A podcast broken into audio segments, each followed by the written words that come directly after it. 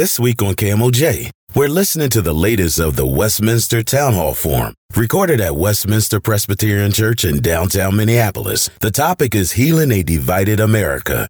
Today's speaker is former Attorney General Eric Holder. Here's forum moderator, Reverend Tim Hart Andersen. It's my pleasure to introduce tonight, tonight's Westminster Town Hall Forum speaker.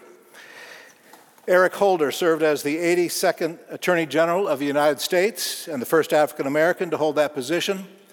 He held the office as part of the Obama administration from February 2009 to April 2015, making him the third longest serving Attorney General in U.S. history.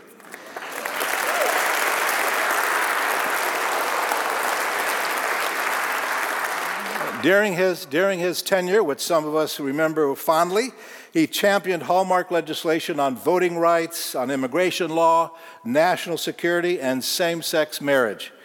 Following his tenure as Attorney General, Mr. Holder founded the National Democratic Redistricting Committee to work on bringing fair representation to American democracy. Mr. Holder's first book is Our Unfinished March The Violent Past and Imperiled Future of the Vote, a history a crisis, a plan. Co authored with Sam Koppelman, it tells the history of the vote in America and urges new protections to perf- per- perfect our democracy. Next Chapter Books is selling the book outside. Uh, there, many of them are signed by Mr. Holder. are unfinished March is for sale after the forum outside. And now, please join me in welcoming to the Westminster Town Hall Forum, Eric Holder.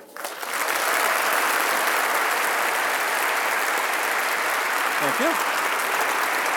Thank you, sir. You're welcome. Thank you. We love you in Minnesota. All right, thank you. Thank you. Thank you. Thank you.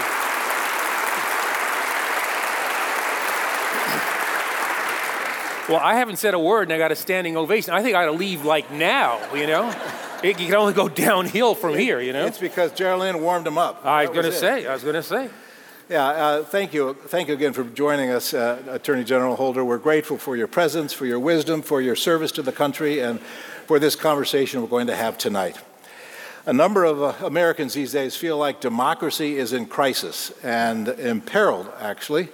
And some Americans feel like that's kind of something happening under our watch in, in our time. You, however, take a long view about the perils of democracy, the fragility, the precarious nature of American democracy, really from the start. Can you tell us more about that? Yeah, well, first, I would agree that I think our democracy is under attack. I do think our democracy is, um, is a fragile thing, uh, not something that we can take for granted. We're approaching our 250th year, but unless we pay more attention to the protection of our democracy, we uh, have the potential to lose it. Uh, I'll talk about some history here, but just to kind of give you what as a, I don't want to be apocalyptic, but to give you a, a sense of the way I think of this, I think about Europe in the 20th century and the rise of fascism. That didn't happen because fascism was strong. It happened because the defense of democracy was weak. And unless we are strong in the defense of our democracy, we won't have a dictator necessarily, but our elections every two years, four years, six years could be rendered um, meaningless. Every generation of Americans has had to deal with issues around the protection of our democracy. Uh, we start off in the book, you know, as looking back to the beginning of the republic, when um, you know only six percent of the, the people in the United States who we would consider now to be voter eligible actually cast a ballot for George, or were able to cast a ballot in the election that uh, made George Washington our first president. Only, only 6% and a substantial group of people, the first group of people, who said, you know what? Uh, we ought to have the right to vote. That first group was white men who didn't own property, who didn't own property. They said, you know, wait a minute. We fight in the wars, we do all these other things, we don't have the ability uh, to vote. The founders, in putting our Constitution together, thought about that and said, well, you know, at least some said, well, you know, if you give white men who don't have property the right to vote, they don't have the intellectual capacity, they can be bribed. Uh, that's not a good thing. And the other thing is that if you do that, other groups of people will ask for the right to vote. And one of the founders says, Well, can you imagine? Women will ask for the, the right to, to vote. Imagine that. Ima- imagine that. And so, uh, with you know, so we start off with white men, then women uh, get the right to vote. African Americans are granted the right to vote, and then have to fight to regain the, the right to vote. So there have con- been constant challenges um, in our nation's history about whose voice is heard um, whose voice matters. And what we're facing today is um, similar to what other generations of Americans um, have faced. And I'm confident that this generation of Americans will rise to the challenge of other, as other generations of Americans have done in the past. You titled your book, or, or someone titled your book, uh, Our uh, Unfinished, Unfinished March. March. Yep. Mm-hmm. Who is the R and what is the march? And that's a really good question because if I had to do this over, um, I would not have called it our unfinished march because I think that in some ways gives people the impression that I'm talking about uh, people of color, generally, or African Americans specifically. I would have retitled this Out America's Unfinished March because it really deals with the, the history of, um, you know, as I said, white men without property to uh, all other segments of our society um, struggling to get the right to vote, struggling to be heard, um, fighting to be a part of this thing that we call American uh, democracy. And it really is, you know, the first part deals with the history, the second part deals with kind of where we are now, and the third part deals with some structural reforms that I think we need to consider to perfect um, this democracy of ours. I mean, this nation is better now than it was 50 years ago, and better than it was 50 years before that. But we're not yet at the place where, um, you know, where we need, where we need to be. We're more perfect, but we're not perfect. The, the reference, I took the reference to March, the word March in your book's title to mean that uh, we had to struggle. At, uh, we, America, had to struggle at each one of these thresholds to expand the franchise, to, to include more in the voting. Uh, and the move to you know expand the democracy in this land. Well, I mean, you know, we tend to forget ours is a revolutionary society. I mean, the march began in the fight against the British. You know, we. Um, the first revolution, the first large scale successful revolution that resulted in the democracy that we have. I mean, think about it. You know, a bunch of ragtag people with arms and, you know, not a really great standing army took on the mightiest empire in the world and birthed this nation. And so that march began there and it continues um, today. Doesn't that implicitly uh, suggest, I guess, that to make progress, there's struggle. Mm-hmm. Sometimes, apparently, it's violent, hopefully nonviolent, but power does not give up.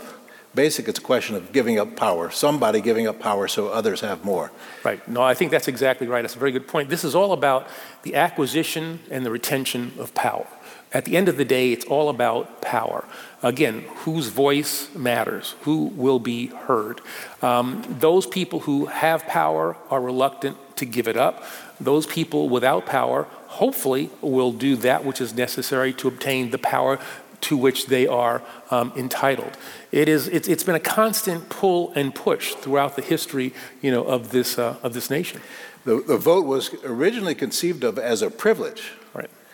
And over time, it's become uh, uh, known or seen as a right, mm-hmm. uh, which is a, an interesting semantic shift, and it, it says something about uh, uh the those who have power losing privilege. And it's not easy when that happens. No, not at all. Um, you know, if you look at the way in which we were set up, uh, you know, yeah, it was a privilege. You know, again, white men without property don't have the right to vote. And even those who do have the right to vote, if you're talking about the presidency, well, you didn't really vote for the president. You were voting just to send people to the electoral college, and that they would then determine, you know, who the president would be. Senators were not picked by, you know, the direct popular vote until we had a constitutional amendment.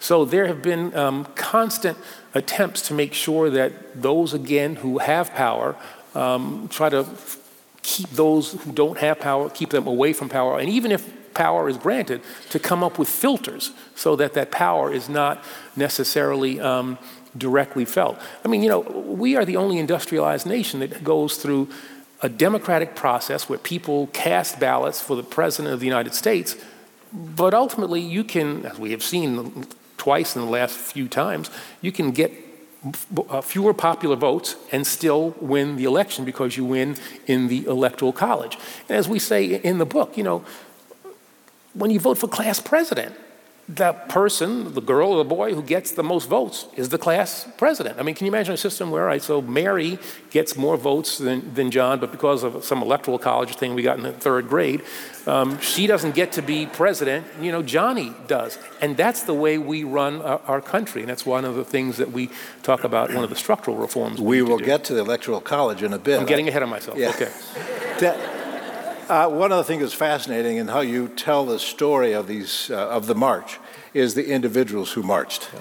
And I, I, don't know if you if someone comes at top of mind to you, who who are some of the characters that you remember in, the, in this history, the story of of yeah. the sacrifice and sometimes uh, giving giving their all to yeah, I mean, for those of you who think, all right, you know, this, you know, he starts off with history. Oh God, history.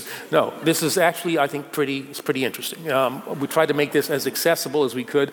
Um, I wrote the first couple of chapters, and I looked at it and said, this is reading kind of like a law review article. This is this is going to be, you know, you'd read it before bed, and you would be guaranteed a good eight hours of sleep. so I said, oh, we, we can't we can't do that. Um, and so we tell the history by looking at various people and what various people have done and tell their stories. And one who comes to mind is a, a woman named Alice Paul, um, a suffragette, a, a, woman determined to get the right to, to vote for women. Um, she marches in 1913 down Pennsylvania Avenue in Washington, D.C., with a group of other women. And people know about this march to some degree. Um, but what they don't know is that these women, as they marched down Pennsylvania Avenue, which is not far from where I live, they were beaten, beaten by people on the sidelines, on the sidewalks, you know, things thrown at them, uh, you know, predominantly men, trying to stop these women from getting power. Um, she then stayed at the White House for a couple of years leading up to um, uh, 1917. Um, the, the, the night stayed at the outside the White House. Outside the White House for a couple of years, leading up to 1917, um, just protesting and saying, you know, we have to have the vote. Women have to have the vote. And on a particular night in 1917, she and some other protesters were arrested, taken to the D.C. jail. Um, they then go on a hunger strike, and then tubes were put down their noses in a very unbelievably rough, terrible manner, and they were force fed. Woodrow Wilson um, hears about this. He had been kind of on the fence, but hears about the way in which these women had been treated, and then ultimately says, you know what, I will. Um, uh, express my support for the amendment that will grant suffrage um, to women. And so it, this, the history part is about individuals um, who did extraordinary things, you know, so called ordinary Americans who did um, extraordinary things. And my hope was to convince people in this time that the individual can still matter. And it's not because Eric Holder is saying it, but because I can point to people in our past uh, who did, you know, extraordinary things. And we talk about people in the present a- as well. But uh, the capacity within all of us to bring about that kind, that kind of change uh, exists. Of course, the civil rights movement is full of such individuals. And and you, a very moving part of this book is when you tell the story of going back to Selma mm-hmm. and marching across the Edmund Pettus Bridge uh, with some of the, the heroes of that, of that time, of that march across the bridge, John Lewis included. Yeah.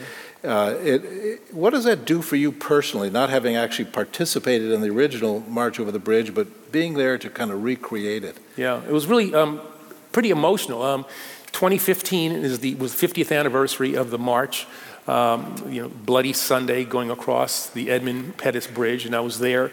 President Obama, John Lewis, President Bush, um, and I saw that happen in 1965. I was 14 years old. Right, people calculating now. yeah, I'm that old. I'm that old. Um, and I remember watching on my black and white TV, for those of you who are young, there were these things called black and white TVs, um, and, and watching these marchers, you know, trying to march for voting rights, get beaten by these state troopers, and kind of not growing up in New York City, not quite understanding, you know, what's this kind of all about, uh, piqued my interest, and I think is the thing that really kind of started me on the road. That plus an incident that happened in 1963 when my late sister in law integrated the University of Alabama when George Wallace stood in the schoolhouse door. Those things really kind of um, interested me in, you know, in, in, in, civic, in civic life. And so the thought that I would be there um, as Attorney General of the United States with John Lewis, who we used to always say, this is my friend Eric here. And I could, I could never, as I say, I, I could never call John Lewis my friend. I mean, he, he was a great man. It was great that we had a, a, wonderful relationship, but he's an icon. You can't be a friend to an icon, you know? um, and to be there with him, you know, locking arms and walking over the Edmund Pettus Bridge and keeping in my own mind those black and white pictures of seeing the young John Lewis with the backpack, you know, marching ahead, and then, you know, the state troopers with the batons and him trying to cover his head, and to think that I'm walking with this icon, this, this one of one of the people who I consider uh, the, the, second group of founding fathers, you know, mm. um, one of the second founders, because the, the civil rights movement created a nation that did not exist before. We, they destroyed a system of American apartheid and made this nation um, better. And to be with him, in addition to this guy, Barack Obama, um, you know, but, but to be with him um, on that bridge at that time, um, and also with George Bush, you know, to, he was there he signed the reauthorization of the Voting Rights Act of 1965.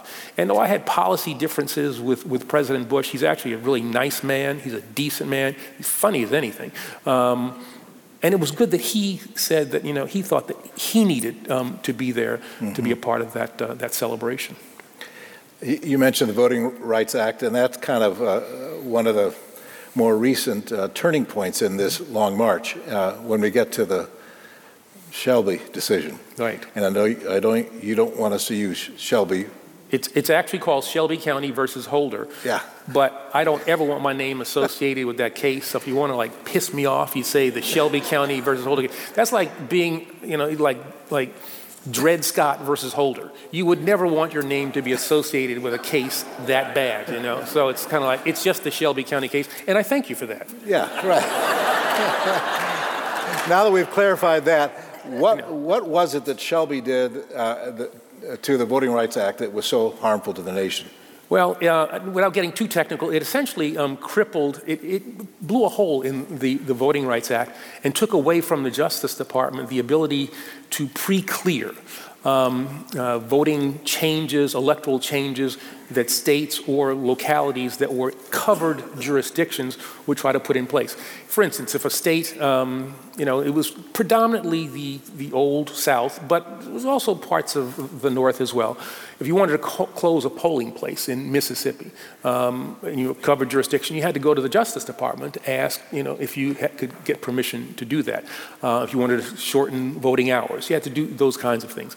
Um, Shelby County, the Shelby County case took that power away from the Justice Department and essentially gave the states and these localities kind of free reign to do that which they wanted to do. And it didn't take years for the states to do things. It didn't even take months. It took weeks for the states, after the Shelby County case was um, decided, to put into place a whole bunch of unnecessary voter suppressive um, requirements. This notion of photo ID, for instance, certainly that suddenly raised, it raised its head. You know, a great concern about electoral integrity, about people casting um, in-person fraudulent ballots. All of a sudden that became something that people in these jurisdictions wanted to deal with. Interestingly, Texas really kind of led the way. it, it is, the, Texas is the hardest place in the country to vote. It is, it is the hardest place in the country to vote. Um, they put in a photo ID law to give you a sense of this. They said, all right, if you have a, photo ID state issue that says that you can carry a concealed weapon, carry a gun, whatever, all right, cool, you can vote. If you are a student has a state issued photo ID from the University of Texas, says you're a resident of Texas, that's not good. You know? So the photo ID, say, yeah, we, we want to stop fraud and all that kind of stuff. But you can see the value judgment that they're making. You know, those who carry concealed weapons, guns, that's fine. Students, state issued ID, picture and all that stuff, that wasn't that wasn't fine. Um, and so Shelby County took away from that. If now it, had the Shelby County case not been decided, the Justice Department clearly would have opposed that. And I suspect if Texas didn't fold and it actually had gone to trial in a special court that's set up in Washington, D.C., the Justice Department would have, uh, would have won. Since Shelby County, 1,700 polling places have been closed around the country, predominantly in communities of color. Um, voter purges have gone up 40%, predominantly in um, communities of color, all of which could have been stopped by a Justice Department that had not been depowered by the, uh, the Shelby County case. So let's talk about some of the remedies that, that you're supporting here. Uh, voting access, mm-hmm. registration, actually access to the ballot box. What are, what are the remedies we can do with, with Shelby uh, gone? Well, well having the Voting Rights Act yeah, I mean, one of the big things is that we have to redo the Voting Rights Act. And, you know, we have to pass a Voting Rights Act that will pass constitutional muster and not only have it cover the old South, but to cover the nation as a whole. Because the reality is that you all in Minnesota live right next door to the most gerrymandered state in the country now, Wisconsin. Uh, it's not just a question of what's going on in Mississippi and Alabama, Georgia. Wisconsin is got problems. Ohio, we've got problems. Um, and so we need a new Voting Rights Act. But what I also talk about um, are, are, ways in which we make it easier to vote, not harder to vote. Let's make it so that we have a guarantee of 14 days, federal standards, 14 days of early voting. Make it so that you have automatic voter registration. You find that the biggest impediment to um, people voting who say they want to vote, the biggest impediment is that they're not registered. And you have to go through all kinds of things to register in a variety of places. So, automatic voter registration. North Carolina had a, had a, a program when you were 17 years old in high school, you were automatically registered um, to vote. And when then you turned 18, you could cast a, cast a ballot.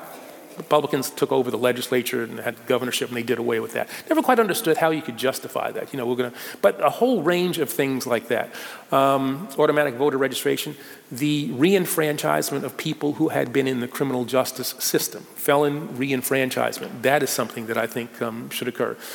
People in Florida, you know, we're a pretty divided nation. About 65% of the folks in Florida said, you know what, people who have served their time want to have the ability to um, cast a ballot. We're going to reenfranchise them. It would have been the largest reenfranchisement since the Voting Rights Act of 1965. The Republican, Republican legislature there, through a variety of ways, essentially um, did away with that which the people of Florida said that they wanted to do. Um, outlaw partisan and racial gerrymandering, another thing that uh, I think we need to do that takes power away from um, you know, regular uh, Americans. To, to reinstate the Voting Rights Act would require legislation, yes. federal legislation. Yep. Uh, tell us about the filibuster. Got to go. Got to go. Got to go. Um, the, if you look at the use of the filibuster from the beginning of the, uh, the Republic, it's like this. It only actually starts in the 18th century. Goes like this, like this, and then maybe the last seven, eight years goes up like that, the use of the filibuster. There are actually people, you know, a lot of folks believe that to pass something in the Senate, you have to have 60 votes. No, you don't. That's just have, that's only because you have the filibuster.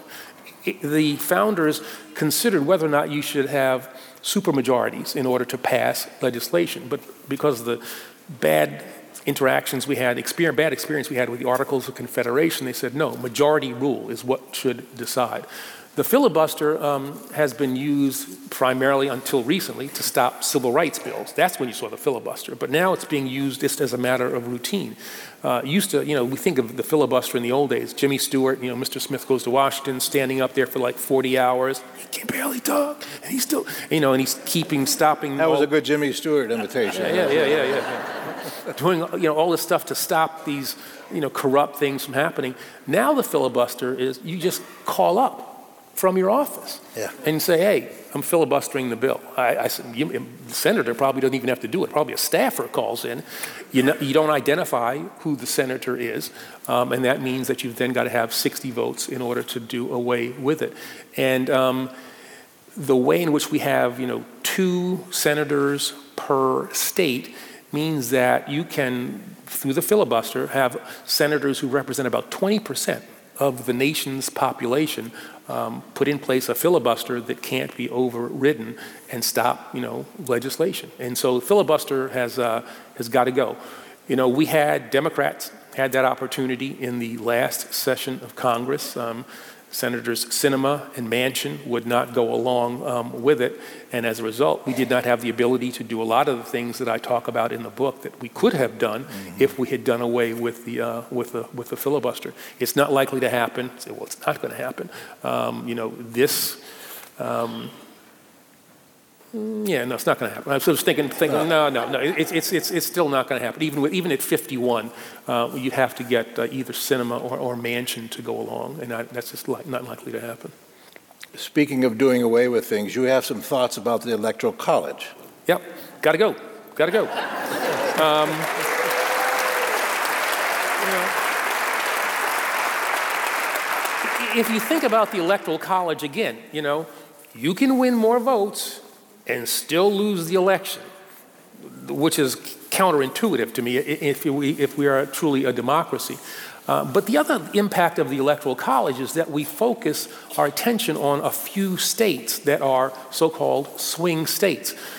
Republicans, Republican Democrat, Republican presidential candidates never campaign in New York never campaign in California because they're not going to win there. Democrats don't campaign in Texas to any great degree or in, in, the, in the southern states. If you did away with the Electoral College and just the greatest number of votes would decide who the president was, you would have people. Now, it means Iowa would probably not get as much attention as it does. Sorry. Um, you know, um, but California would get a lot more attention. New York would get a lot more attention.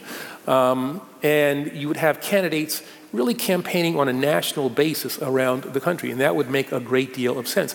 You know, the notion that we end up with presidents, and again, you know, like I said, I had big policy differences with President Bush. You know, he was elected, that was a close one, you know, 600 votes, whatever it was. Um, Donald Trump lost by almost 3 million votes you know, um, and nevertheless did all the stuff that he did. And so when, you know, I, I, when I'm in, in Europe and people say, well, you know, boy, the American people, how could the American people have voted for Trump? And I said, the American people did not vote for Trump. The Electoral College put him in place. And you want to talk about the dangers of it. I mean, after four years of Donald Trump, he lost by 7 million votes, but the vote in the Electoral College was relatively close. If you'd had a shift of about 75,000 votes in, I guess, three, maybe four states, um, 75,000 total in those three, four states, he would have been elected president, having lost the popular vote by, by 7 million. And so that kind of system, it seems to me, simply can't. Um, can't stay in place. It is fundamentally um, anti anti democratic, and I think harmful to um, you know our desire to be more unified. Um, you know, if you have the greatest number of people expressing belief in a particular candidate, and then that candidate doesn't have the ability uh, to get the powers of the presidency, or if you have a system because of the way in which you know, people are, are distributed around the country, that you have people who run for office just focusing on these so-called swing states, but ignoring, you know, the vast majority of, of, the people. Again, that is not something that is designed to promote the kind of unity that I think this nation so sorely needs. Supreme Court. You have thoughts about the Supreme Court? It's got to go. No, no, no. just kidding. Just kidding. Just kidding. Just kidding. Just kidding. Just kidding. This iteration of the Supreme Court Okay, anyway. All right. Um, no, the Supreme Court, my big concern there, if you look at the beginning of the Republic, people, you, people who serve on the Supreme Court, all federal judges, have lifetime tenure. That is to insulate them from um, political pressure. And that's a good thing. Um, that was set up in the you know, latter part of the 18th century when people didn't live nearly as long as we now do. And so life tenure didn't mean like you serve on the court for 30 and 40 years most of the people who left the court in the early part of the republic left because they died. Um, now we have a system where people, this is Democrats as well as Republicans, um, live longer and have the ability to decide when they're going to retire, even after they've served, you know, 30 years or so, and say, well, I'll wait for a Democrat like Justice Breyer. He resigns. Justice Kennedy waited for a Republican. He resigned. Justice O'Connor waited for a Republican. She resigns. Um, and so it's a self-perpetuating thing. You know, you get the majority, and then unless there's something, you know, a tragic accident, an unexpected death. But even there, talk about the Scalia seat, but that's a whole other deal. Um, you know, the justices are deciding who, at least ideologically, their successors um, will be. But at a more fundamental level, um, the notion that you, you put people on the court now, you know, in their 50s, um, and with the hope that they'll serve, you know, 30, 40 years, that is too much power in the hands of an unelected person to have for that extended a period of time. And so my recommendation is that we should limit them to 18 year terms. Um, and it's interesting because Chief Justice Roberts and I don't agree on an awful lot, but I quote him in a speech, I think I set out a good portion of the speech, um, where he says that um, justices, justices should serve for a period of 15, 15 years. So even he sees the value in having, um, you know, finite amount, finite terms. So these various remedies you've described, Supreme Court, Electoral College, filibuster, we didn't even get to gerrymandering and, and redistricting, but what is the likelihood of all that coming to pass? Yeah, you know, people look at this stuff and say, you know, you're, you're a dreamer, it's not going to happen. Um, and yet, you know, that's why the history part, I think, is so important. Because other people imagined an America that they had never experienced. Um, they fought for an America that they had never lived in. Um, they imagined a nation, a better nation, a better version of the America that they were, um, that they existed in. And that's, I think, what we have to do. And so, yeah, this is, these are pretty extensive changes. And doesn't, I don't think they're all going to happen at once, but this is, I think, a pretty good democracy menu that over time, I think, can actually um, occur. Uh, and I actually think that some of the things that are in there actually have to happen if we're going to become a more unified nation, if we're going to be true, truer to our, our, our founding ideals. So I'm actually pretty optimistic. Um, it's not going to come easily, but the book always shows that you know all the changes that we kind of take for granted, you know, universal suffrage, um, you know, a whole variety of things. None of it came easy. I mean, Alice Paul had a tube, you know, stuck down her throat, was beaten as um, she marched um, down Pennsylvania Avenue in 1913. That wasn't easy. Um, you know, Chaney, Schwerner, and Goodman, 1964, um, that Freedom Summer, they were trying to register people to vote. They gave their lives. Um, what were their last thoughts as they were, you know, murdered and Clay, you know, uh, at least one of them was buried alive. Um, you know, what did they, what were they thinking? They were there to fight for an America that did not exist in Mississippi where they were. Uh, but they could imagine uh, that better America. So I think if we um, stay close to our creativity, stay close to our founding ideals, the possibility that all of these things can happen, I think, is, uh, is real. One last question for me, and it's uh, time for you all to write your questions down. We'll collect them in a moment. But, but they can only be easy questions. uh, Why are you is, laughing? I'm serious. It's only easy questions. I think this is probably on the mind of many people here, those viewing as well. What's your take on the midterms? Um, it was a good day for American, a good night, good day for American democracy. You know, for the last 18 months or so, I have been saying in speeches, and I've got the speeches, I'll show them to you. Um, I've been saying, you know what? Inflation is important. Um, the ability to get baby formula is important. Um, you know, our economic worries. Though, though, that's all important. But what's on the ballot and what's most important is our democracy. That has to be um, the thing that keep, people keep most in their mind as they cast um, their ballots. And we've done some preliminary research looking at kind of the data that we're getting at the, at the National Democratic Redistricting Committee, at the NDRC. And the big motivators we're finding now um, were democracy and reproductive rights. Those appear to be the things that drove people to a greater degree than expected. Now, inflation was up there, um, but it was those three things. Um, and in New York, crime was also a big thing. But those, those, those but those the big three. Um, and in different states, uh, democracy um, and reproductive rights were, you know, actually one and, and, and two. Um, so I think that what we found was that the American people care about our democracy, that they were concerned about these election deniers, um, concerned about the coup attempt on, on January the 6th, uh, and the revelations that we've seen from the, um, you know, the January 6th committee. Uh, I think what we saw was, you know, it was a good day for my party. And there's no question about that. I mean, an unexpectedly good day for, for Democrats. But I don't think that, in some ways, is, should be the main story. The main story should be that the American people, in substantial numbers, um, cast ballots for people who they thought would protect um, our democracy. Good. Thank you for that. Uh, we're going to move to the, I almost said congregation, the audience.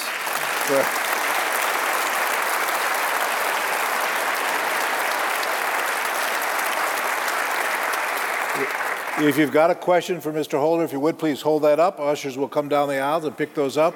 If you're watching online, just put into the chat whatever comment or question you would like to have presented. We'll try to get to as many as possible. And while the ushers are collecting these questions, let me, let me remind everyone this is the Westminster Town Hall Forum coming to you from Westminster Presbyterian Church in downtown Minneapolis. I'm Tim Hart Andersen, the senior minister here at Westminster and moderator of the forum, and our guest is former Attorney General Eric Holder. This evening's program is co sponsored by the Minneapolis Foundation. We'd like to thank them for their generous support of tonight's important conversation with Mr. Holder.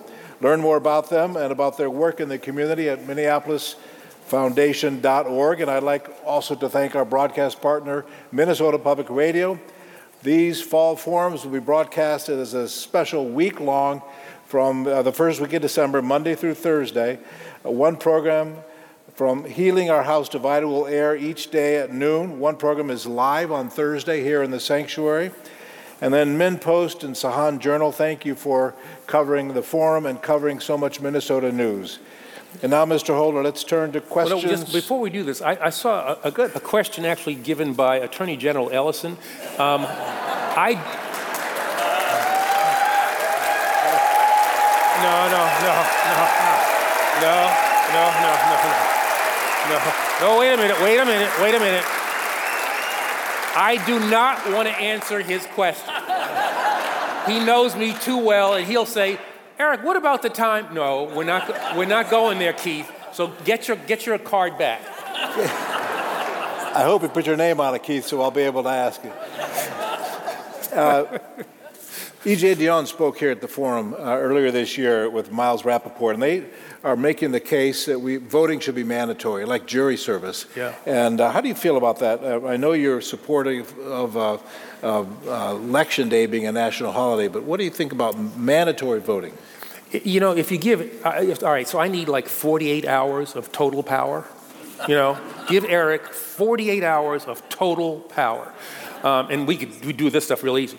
Um, but that's something I think that I would actually mandate. You know that you have to go to the polls. You that you, you know you are they do this in, in australia new zealand and, and so you go to the polls you have to vote now but you have to give people the choice you vote for you know candidate y candidate z but you could also have a box that says none of the above you know or i can't stand these idiots you know, so, you know something something like that but the but somehow you know, that's not likely to happen. And, and so I, I think what we try to do is to try to make people understand the power of their votes, the sacrifices that were made by people to get us to this place where people now have the vote.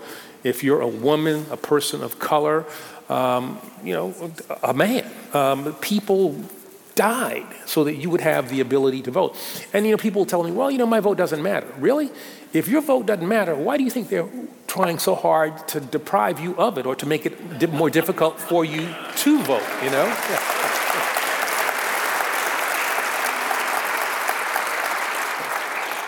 Is it your view that the January 6th committee investigating uh, that incident, that attempted coup, uh, is that advancing democracy? Absolutely. In Absolutely. what ways? Because it um, reveals to us, again, the fragility of our democracy. You know, everybody says, oh, our system's held. Yeah, they did, but just barely. You know, um, if Mike Pence had decided, for whatever reason, to recognize the, you know, or to say, well, we've got, we've got some, you know, problems with the Arizona vote. We've got some problems with the Michigan vote here. Uh, I'm not going to recognize those things. I mean, there would have been howls and, and, and everything. Uh, but it's entirely possible you might have thrown the election into the House of Representatives where the states then vote each state has one vote, and there are more Republican states than Democratic states. Trump could have won the election. Um, and so the January 6th committee, by exposing all that went into the coup um, and the attempts to subvert our democracy, I think raised the consciousness of people um, in a way that maybe nothing else has about both the fragility of our democracy and the need to protect it. And so I give them, you know, a great amount of, uh, you know, respect. Um, they're going to have to write like anything because, you know, come January, they're clearly going to be gone. Um, but they have done, I think, a great service in exposing not only what happened on January the 6th, but also to, I think, to engender conversation and, and concerns more generally about our, uh, our, our democracy. The Attorney General has. The, the, Attorney General Merrick Garland uh, has appointed a special counsel uh, what's your what's your feeling about that to uh, pursue the possibility of charges against a former president? Yeah, you know it's interesting. Um, I did a, an interview with David Axelrod probably a couple years ago. So you know, I was going to say a couple years ago, but that's pandemic years. Everything it seems like a couple years ago, but it was actually before the pandemic, so was, I guess longer than that. Um, and he asked me that question, and I said, you know, I'd be really hesitant to bring charges against the former president. Very divisive. Um, you know, sometimes as bad as it might be, it's better to kind of move on. And I said the pardon of, uh, of Nixon by Ford, you know, controversial, but at least it allowed the, the nation to move on. That was Eric then. Um, now, having understood the, the depths and the breadth of what um, Trump and his acolytes, Confederates, co conspirators, you know, what they did, uh, I'm of the view that unless they are held accountable, including the former president, um, we send a dangerous message um, that says you can attempt a coup, you can try to subvert this democracy in the most basic way, and the only thing that will happen is that maybe your reputation will be stained.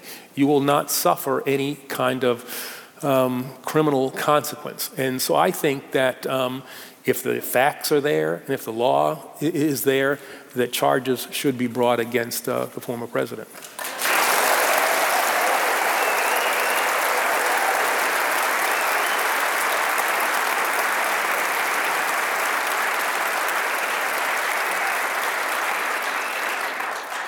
Apparently you could run for office in Minnesota and you'd be elected. Uh, have you? Yeah, but have, have Keith ever, Ellison has the job I want, though. You know. have you ever thought about running for office? Yeah, I did. Um, I, I, thought about running for mayor of Washington D.C. after I'd been the United States attorney there, uh, and my lovely wife, she's an OBGYN. Um, as I said, she's the sister of, of Vivian Malone, who integrated the University of Alabama. Yeah. She's the love of my life, and she said, "You know what? You would be a great mayor. You'd be a great mayor, and you'd be serving as a single man." And then, then I thought about running for president, I guess in 2020.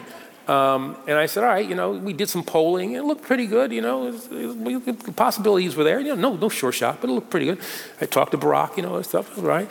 Um, and I said, I will take a poll. The, the, first, the first poll took a poll in my house. Uh, I have three kids and my lovely wife. Um, it's four to one. Smart move. Yeah. One of the students in the house here asked, What are you proudest of in your career? Ooh.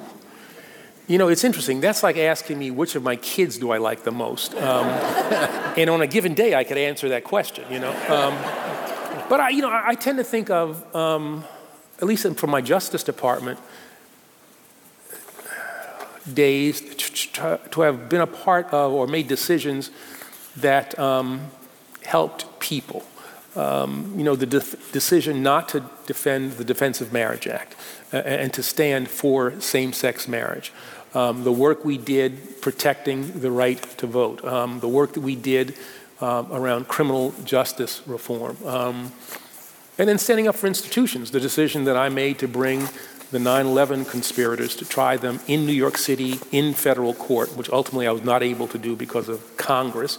Um, and those people are now still in Guantanamo playing volleyball, and they should have been held accountable.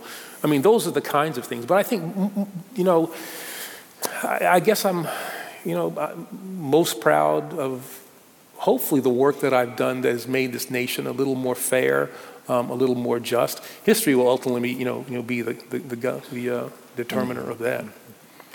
And one of the things you did during your time in, uh, as Attorney General was over, you oversaw a 21st century policing mm-hmm. task force. Yep. Uh, Minneapolis, of course, has had issues with policing, serious trouble. Uh, and we're reflecting on, on policing now in our city following the murder of George Floyd. And uh, I wonder if there's something you learned that could help us in Minneapolis think about how our policing uh, ought to be going. Well, one thing I think people need as, a, as kind of a baseline, you need to understand that there's not a tension between a fair and equitable criminal justice system and fair and equitable law enforcement and public safety.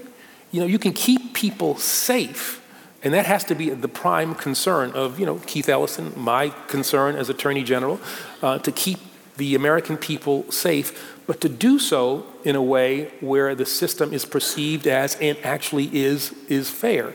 You know, we started something in the Obama administration in 2013 called the Smart on Crime Initiative. Too many politicians always say, we're going to get tough on crime, you know? And tough on crime too often has meant we're going to put in place more mandatory minimum sentences, we're going to take discretion away from judges, um, we're going to put people in jail for extended periods of time that are not commensurate with you know the things that they've done. Now, people need to be held accountable, and people perhaps need to go to jail. But if you're a first-time drug seller and do so in a nonviolent way, now that's a crime. And that has negative consequences for a whole range of people, and you need to be held accountable. But at first time, you know, you look at the federal system, depending on the amount of drugs that you had, you could go to jail for 20, 30 years. Uh, and that's one of the reasons why I was a judge for five years. And I had to do those kinds of things, and I said, I just can't do that.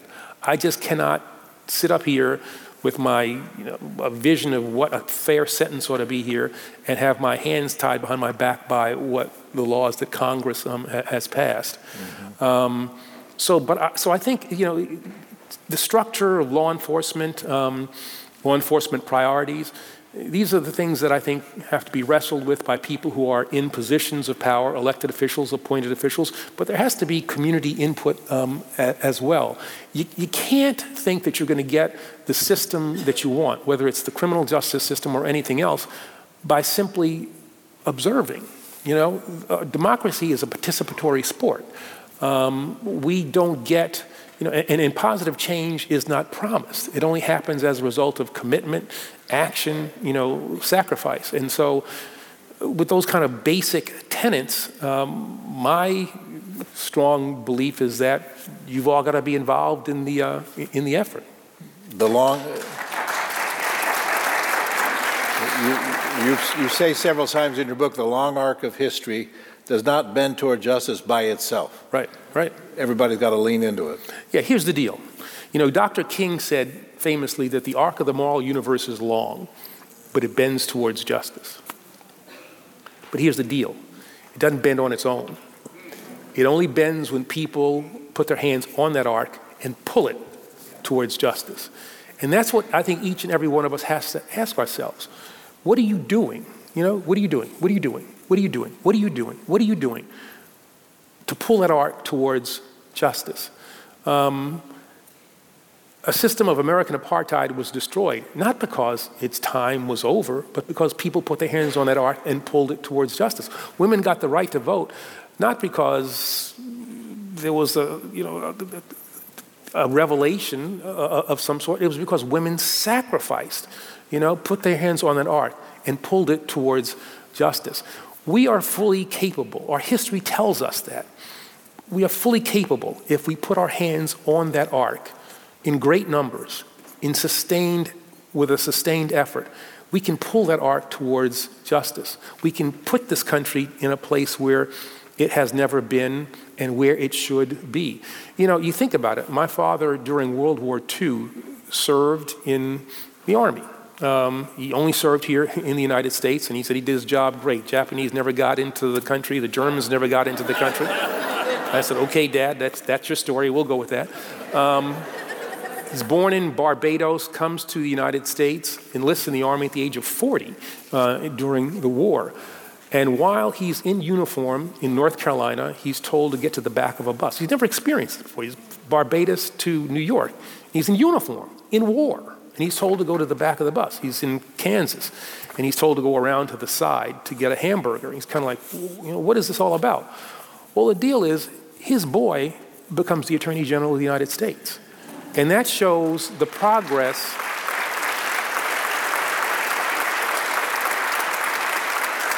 That shows the progress that this nation can make.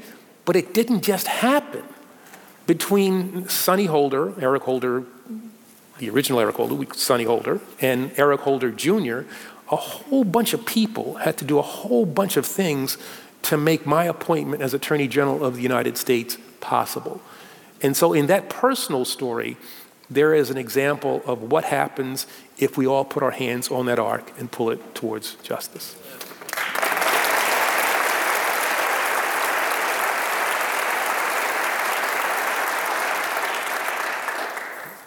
Several questions want us to go back to the Electoral College. Uh, mm-hmm. Uh, and how, how does that change, or is there a kind of a, another way to work around that, which you describe in your book?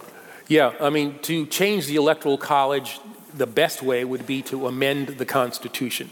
The likelihood of that happening is pretty slim. So there is this thing called the Interstate um, Voter Compact, which says that uh, each state would decide, each state signs into the compact, which says we'll take our electoral votes and not vote, cast our votes for who won, who got the greatest number of votes in our state. We'll cast our electoral votes for who won the national popular vote. And if you do that, the Electoral College would then reflect the popular will.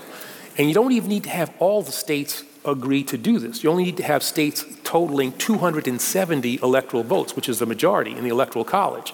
And if you get 200 states totaling 270 electoral votes saying we'll cast our votes for who won the popular vote, you essentially render um, you know, meaningless the Electoral College. This effort is underway. Um, their compact now has about 193, 195 um, electoral votes. States have agreed to it. It's a self executing thing, which means once it gets 270, it immediately goes into effect. Michigan is the next state that will be considering it. Um, it and it, it's going to be difficult um, because you're going to have to go through some states now that um, if not are Republican or purple, and it's going to be it's going to be difficult to get from 193, 195 to 270. But that's one of the ways, and that's one of the the um, suggestions I have in the book to kind of to neuter the um, the electoral college. we should note that Minnesota, Mr. Ellison, has not yet uh, signed on with this. Yeah. you said earlier we need to do stuff. There's one right there you can do.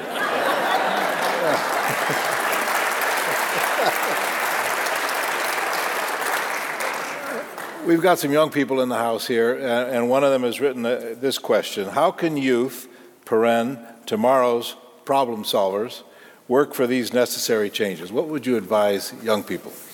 Well, at a basic level, um, where are these folks? Over there to the right. Up, Over there. All right. Wave around so we can see where you are. All right. They're distressingly young. Yes, yes. well, one thing I would certainly say is that people, young people, if you look at the demographic from 18 to 29, that is now the largest voting bloc in the country. Largest voting bloc in the country. But they have far less power than boomers, my generation, because we vote in far greater numbers proportionally um, than they do. Um, and so, a basic thing is that young people have to vote. Uh, young people are the differences. We, again, just looking at some preliminary statistics, actually just looking at the race in Georgia, I saw some numbers reported. If you look at um, voters 18 to 29, they are for Warnock over Herschel Walker like 70 to 30. Um, and other, if, yeah, exactly. Um, uh, if you go above 40, um, Walker is beating Warnock um, in terms of voters. Um, some preliminary stuff that we've seen again, again, looking kind of nationwide, and this is all, again, all preliminary stuff. Um, Democrats won by resounding numbers, eight, the 18 to 29 vote, but lost every other demographic, every other age demographic. The younger, that you, the closer you got to 29, the, the margins were slimmer, and when you got to you know people like me above 65, we just you know we just we just did all we did all kinds of wrong stuff. Um, and so they have to vote in greater numbers um, because the reality is you know, elections are certainly a referendum on, you know, the performance of the, the people who are running, but it's also about the future, you know? And so when we talk about climate, when we talk about reproductive freedoms, criminal justice reform, um, religious freedoms, um, this is all, you know, this is stuff that will be decided in legislatures, in Congress, and um, young people have the capacity to shape the America that, um, that we will have. And so I would urge them to, to certainly vote, if they're not old enough to vote, to become engaged in our, our, our civic life. Um, and to be parts of organizations that are engaged in governmental things. But even beyond that, to be engaged in just the lives of their communities. And I'd say this for, you know, for those of us who may be not as young, but who are young at heart. Um, you know, take a way in which you can find an hour or two hours a week to be engaged in your community to help you know, maybe kids who are starved for the kind of attention that every American child is entitled to. It won't be easy, you know, have important business lives and personal lives. Find an extra hour or two to do that, but you're going to feel better about yourself um, at the end of that week. Um, you're certainly going to help the people that you are interacting with, and you're going to have a positive impact on, um, on the nation. And so I would certainly urge young people to do that, but I would not leave it there. I think this is something that we all should be doing, asking ourselves again, what am I doing to pull that arc towards uh, Thank you for that hopeful note. We'll end there. Thank you, Eric Holder, for being here.